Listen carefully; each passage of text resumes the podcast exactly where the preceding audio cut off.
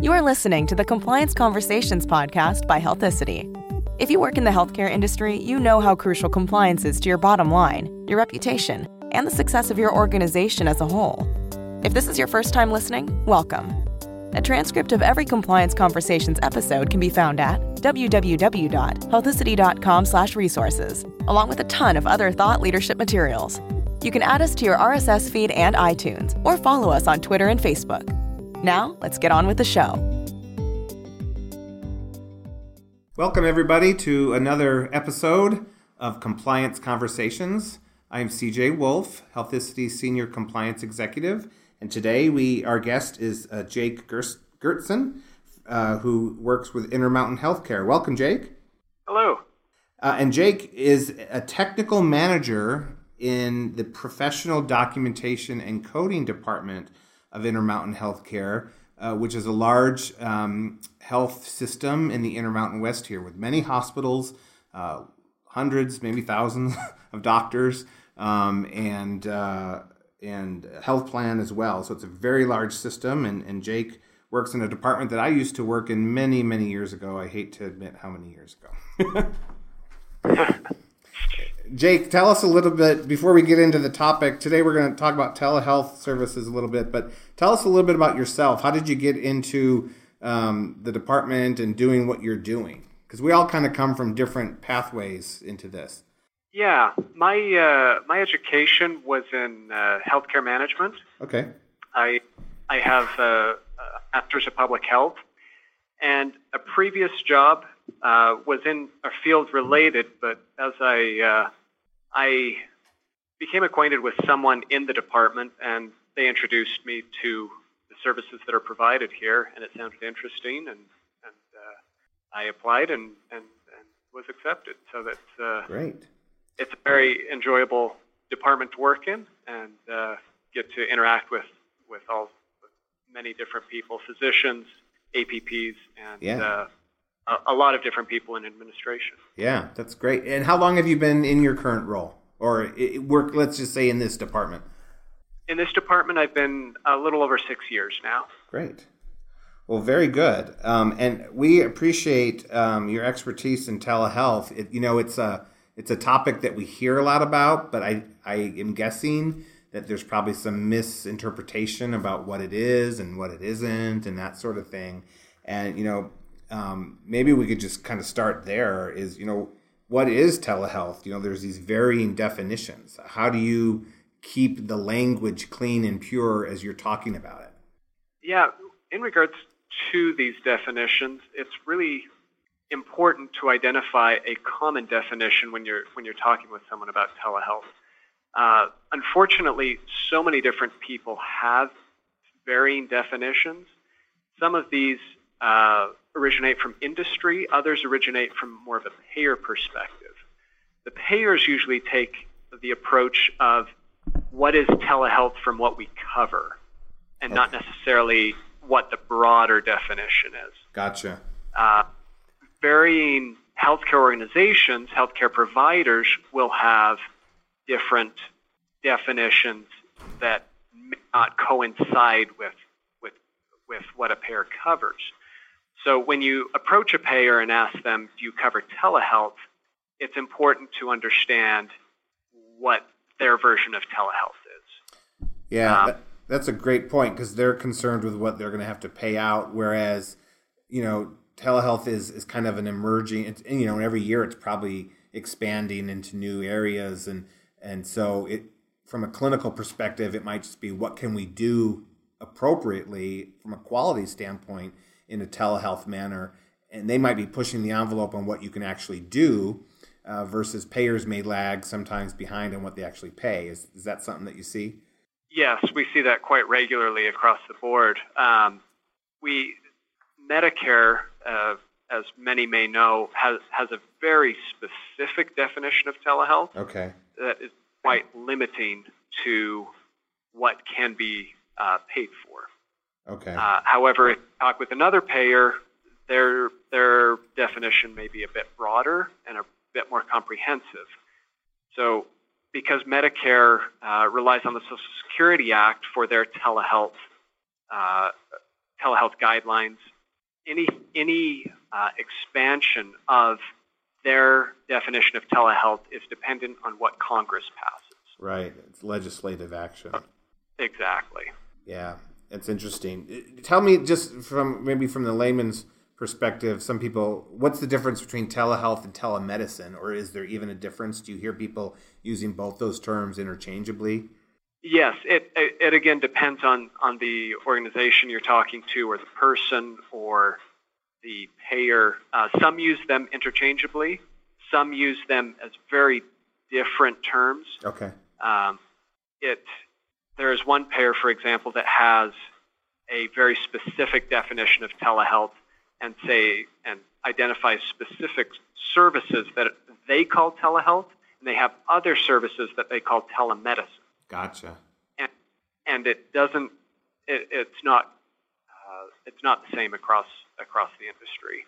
So I guess the lesson here is it's just you know as you're having conversations, maybe coders or compliance folks having conversations with doctors or with payers and or even enforcement agencies, is just making sure everyone's clear on on what you're talking about when you're talking about it who's the payer you know what parameters are we talking about here instead of using general terms that can confuse people. Exactly. Yeah that uh, I, I, identifying the common foundation for telehealth is very important. Yeah. Um, but basically you, you kind of correct me here if i'm if i'm going to throw out just a not this is not necessarily medicare definition or but if, if we're thinking about it in a broad sense telehealth is is some sort of remote medical service, right? You're either communicating via some sort of audio or audio visual or uh, some means by which, you know, treating provider and patient are not in the same room. I mean, does that kind of work for most of this? Yeah, that that definition will work for most of it. It telehealth on the in the broadest sense possible is just a collection of means or methods, and, and uh, I'm actually going to, I should tell you, I'm quoting the Center for Connected Health Policy because this definition is the broadest that I have okay. been able to find. Great. They that telehealth is a collection of means or methods for enhancing healthcare, public health, and health education delivery and support using telecommunications technologies. Yeah. So this could involve a video where where the patient sees a provider and it's interactive. It could be over the telephone. It could be something called remote patient monitoring. Exactly. Where yeah. that's where uh, you may be t- you may be having vital signs taken that are electronically sent to your provider. That's right. So there isn't actual interaction, but the provider uh, receives the data electronically and then may give you a call if your blood pressure is, is uh, a little higher than it should be and is able to titrate medications right. way. Well, and you know what fascinates so fascinates me on all of this is you know you know 10 years ago, I don't know, 15, 10, probably 10 years ago, none of us were carrying around these phones. Um, and just in 10 short years, look at what's changed. And I think that's that, that general movement is going to happen and be affected in healthcare as well, right? We're going to try to use technology to advance convenience, um, you know, cut down costs. How much better is it to monitor somebody remotely if you can do it accurately um, than that? Instead of bringing that person into an emergency room or something, right, where they have to have it done in person. So there could be a lot of uh, advantages for humanity and for medicine moving forward in this area.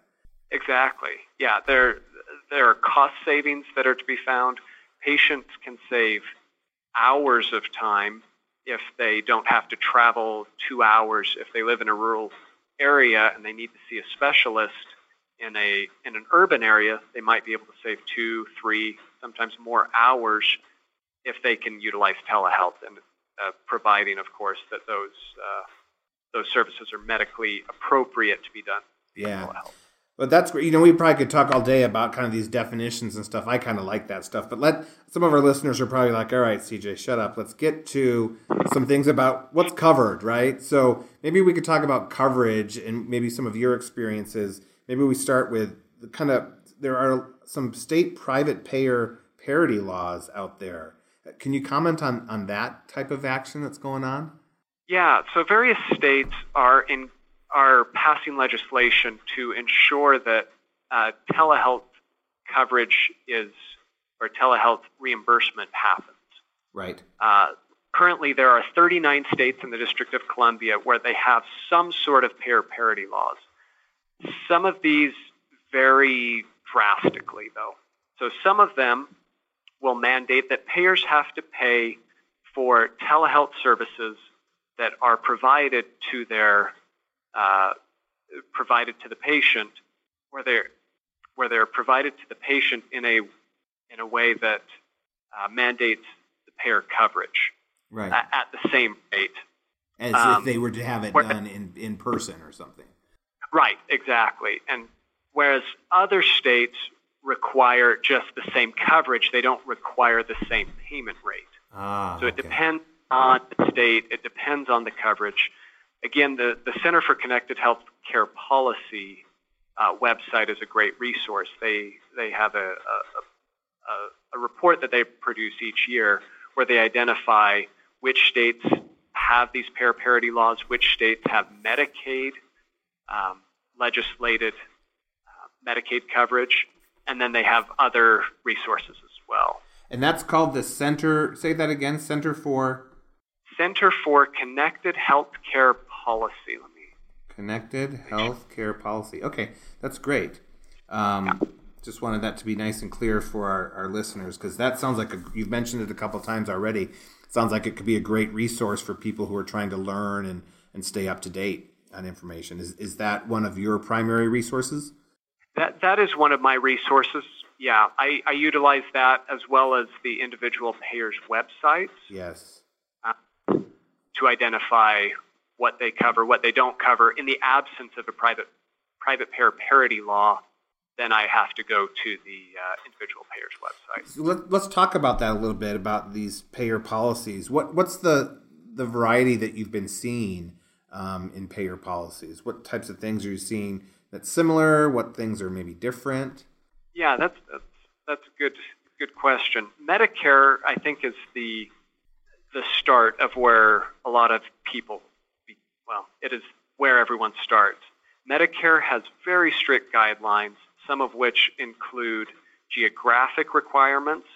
They only cover uh, patients who present from a non uh, a non metropolitan statistical area or a health professional shortage area. Ah, They have a specific website where you can put in your, your address to see if you have coverage. Okay. And it's not the ad of where you actually live, it's where the address of where you present. okay. So Medicare does not cover direct to consumer telehealth. The Okay. patient must be in a clinical setting, whether that's a hospital or a, a clinic or they, they have a, a short uh, a list of, of various settings that they present from or that they can present from for coverage. Okay. But the home currently is not one of those areas. Okay. Uh, are there some payers who do cover from home, like maybe private yeah, payers? there- some private payers do. Uh, the majority of our national payers, at least in, in, in our market here, I have not found great coverage. Okay. Um, United Healthcare follows Medicare fairly closely in that they ha- in that the, the patient must present from a clinical setting. However, they do not have the rural or the uh, the H the health professional shortage area non MSA uh, coverage. Okay. So they can present from any clinic or any hospital, but but they still have to present from those from those clinical settings. Okay. I've seen, um, you know, you and I are both in the same local uh, region. Um, I've seen some um, ads and some marketing for, um, you know, call us on your phone or do FaceTime on your phone. And if we don't, if you have to come in anyway, then we won't charge you for that phone call. It'll just be bundled into like some sort of in person visit. Have you seen these types of things? Does this ring a bell? Yes, yes. This is something that we, uh, this is a service that we at Intermountain provide. Okay. This uh, direct to consumer over the phone or on your laptop or on your tablet, depending on where you're at. Uh, and you can see a provider and have a anywhere from a five to ten minute wait with no travel time, as long as you uh, as long as your uh, insurance company covers it. Okay. Uh, we have had to individually negotiate those contracts with the payers. Gotcha. Uh, you know, That's that's a little bit difficult in terms of uh, ex- expanding Yes. these services, but but that's something that we've had to do. Yeah, but you know, I really appreciate that kind of innovation in general. I know it might take some years for it to like come into mainstream, but you know, somebody has a lesion on their skin or a cut or something, you know, like, you know, do I need to come in for this or can I let it heal or, you know, it looks like it's getting worse. I just think I'm thinking more along the innovation lines. I think how much healthcare could improve if these telehealth principles can be adopted, you know, and that reimbursement can follow, and so that um, innovation can truly kind of flourish. I, I think there could be a lot of benefits there. Oh, there, there are definitely a lot of benefits, uh, both to the to the patient, to the healthcare organization who's looking to cut uh, to cut costs, Right. to insurance companies who are also looking to cut costs. It's it in many scenarios this is a, uh, a an area of, of innovation and improvement. Yeah, it's exciting to me. Um, so, uh, Jake, we have about maybe five or six minutes left. I I wanted to save some time for this last kind of topic here about um, documentation, coding, modifiers, place of service. Can you tell us a little bit about the nuts and bolts of that and how that relates to telehealth? Sure. Yeah. With uh, about two years ago, maybe two and a half years ago now, Medicare um, came out with a new place of service. We'll start there. Uh, they created Place of Service 02, and that was to go on all professional claims Okay. For uh, professional services. Now, as time has gone on, uh, and in fact, just in the last six weeks, I've, well, most payers adopt have adopted this place of service. However, m- there are a few handful of payers that have resisted to take on place of service 02. So this is an area in which uh, identifying the payer policy will be very important for Yeah. submitting the claim. Yeah. So we have place of service 02. Um, in terms of modifiers, there are four, maybe five modifiers, depending on the payer, that, that you'll have to take into consideration. Historically, the GT modifier is the known as is the telehealth modifier, and that is identifying services that are provided via interactive two-way audio-video communications okay. and that that modifier has been in place for over a decade now. I, I, Wow. it may date back even to the to around 2000, 2001, 2002, somewhere in there. Okay. Uh, most recently, the AMA, so the GT modifier is a HCPCS modifier Right. created by Medicare. Uh, most recently, either at the beginning of 2017 or 2018, the AMA came out with the 95 modifier, which is very, very similar uh, in terms of definition and scope as the GT. And it was created so that those payers who don't recognize the HCPCS modifiers will have a modifier that they can put into their system. Okay. Um, most recently, January 1 of this year, the G0 modifier was created for by Medicare for telestroke services. And the reason they created the G0 modifier was to identify those claims that are for telestroke. Um, as part of the, the uh, bipartisan uh, Budget Act of 2018, Congress made one exception to the geographic requirement, and that was for telestroke services.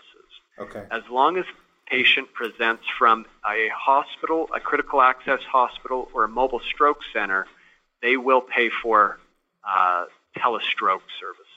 But all of those have to be identified with the G0 modifier Okay.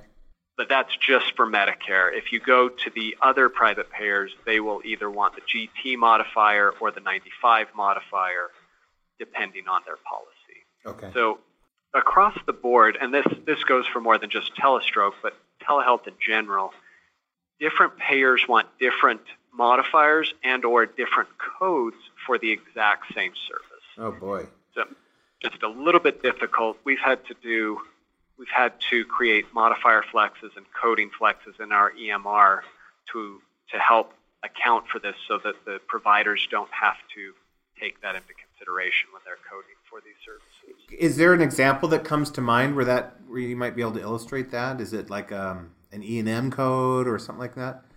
Yeah, most regularly it's it's E and M codes, uh, especially on the inpatient side. Most services on the inpatient side are provided. Uh, most most of these services are consultative services. Okay. So Medicare has created the G0425 through G0427 codes, Okay. and those are inpatient and emergency room telehealth consultations. Oh, okay. And payers uh, cover those codes.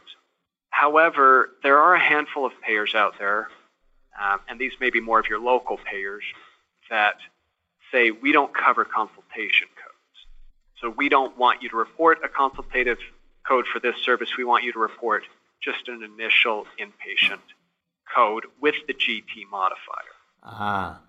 But So- report code 99221 through 223 with the GT as opposed to the G0425 through G0427 with the GT modifier.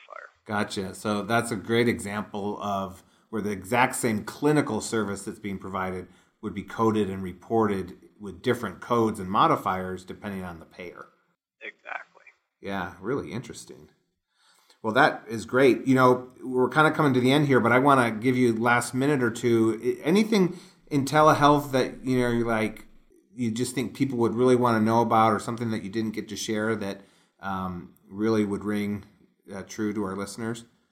Yeah, I think there is there's a lot of movement in the industry for further coverage for telehealth. Medicare, notwithstanding their very strict definition of telehealth, Medicare is trying hard to expand where they can within their within their scope. Right. So without having to get permission from Congress or have without an act of Congress, Right. they are trying to identify the certain services, which recently uh, they did as part of this bipartisan budget act of 2018. They expanded a whole host of services that most people would call telehealth, but Medicare says this is not telehealth, and because they say it's not telehealth, they don't have to follow Ah, the restrictions in the Social Security Act. gotcha. Yeah, interesting. So that, there, are, there are a number of new services um, that are identified. Um, most recently, in the in the uh, Medicare Physician Fee Schedule final rule uh, for 2019 that was released, I believe, in November of 2018. okay. They outline of those services, and that is now part of the Federal Register. Great. Really, So- in, really interesting, Jake. I feel like we could probably have this topic covered every year, and there'd probably be a lot of new information because it, you know, there's advances and changes in policy and legislation and, and coding and all that. Because it's kind of one of those, it's one of those areas that tends to be moving forward um, a lot. I, I sense. Yeah, yeah. There are some, to be brief, there are some payers who revise their telehealth policy three, four times a year, and you have to, you have to continually recheck their website once a quarter to make sure they haven't changed it. That is so. You know what you just said. I think that's great, great advice in this area. You know, like on some things that we do, it's like we check it once a year because it's never changed in the last ten years. But that's such a great point that you make. Is that uh, anyone listening, if you're involved in telehealth services, you gotta kind of up the ante a little bit and be checking quarterly at least, is what you're saying um, for any changes. Yeah.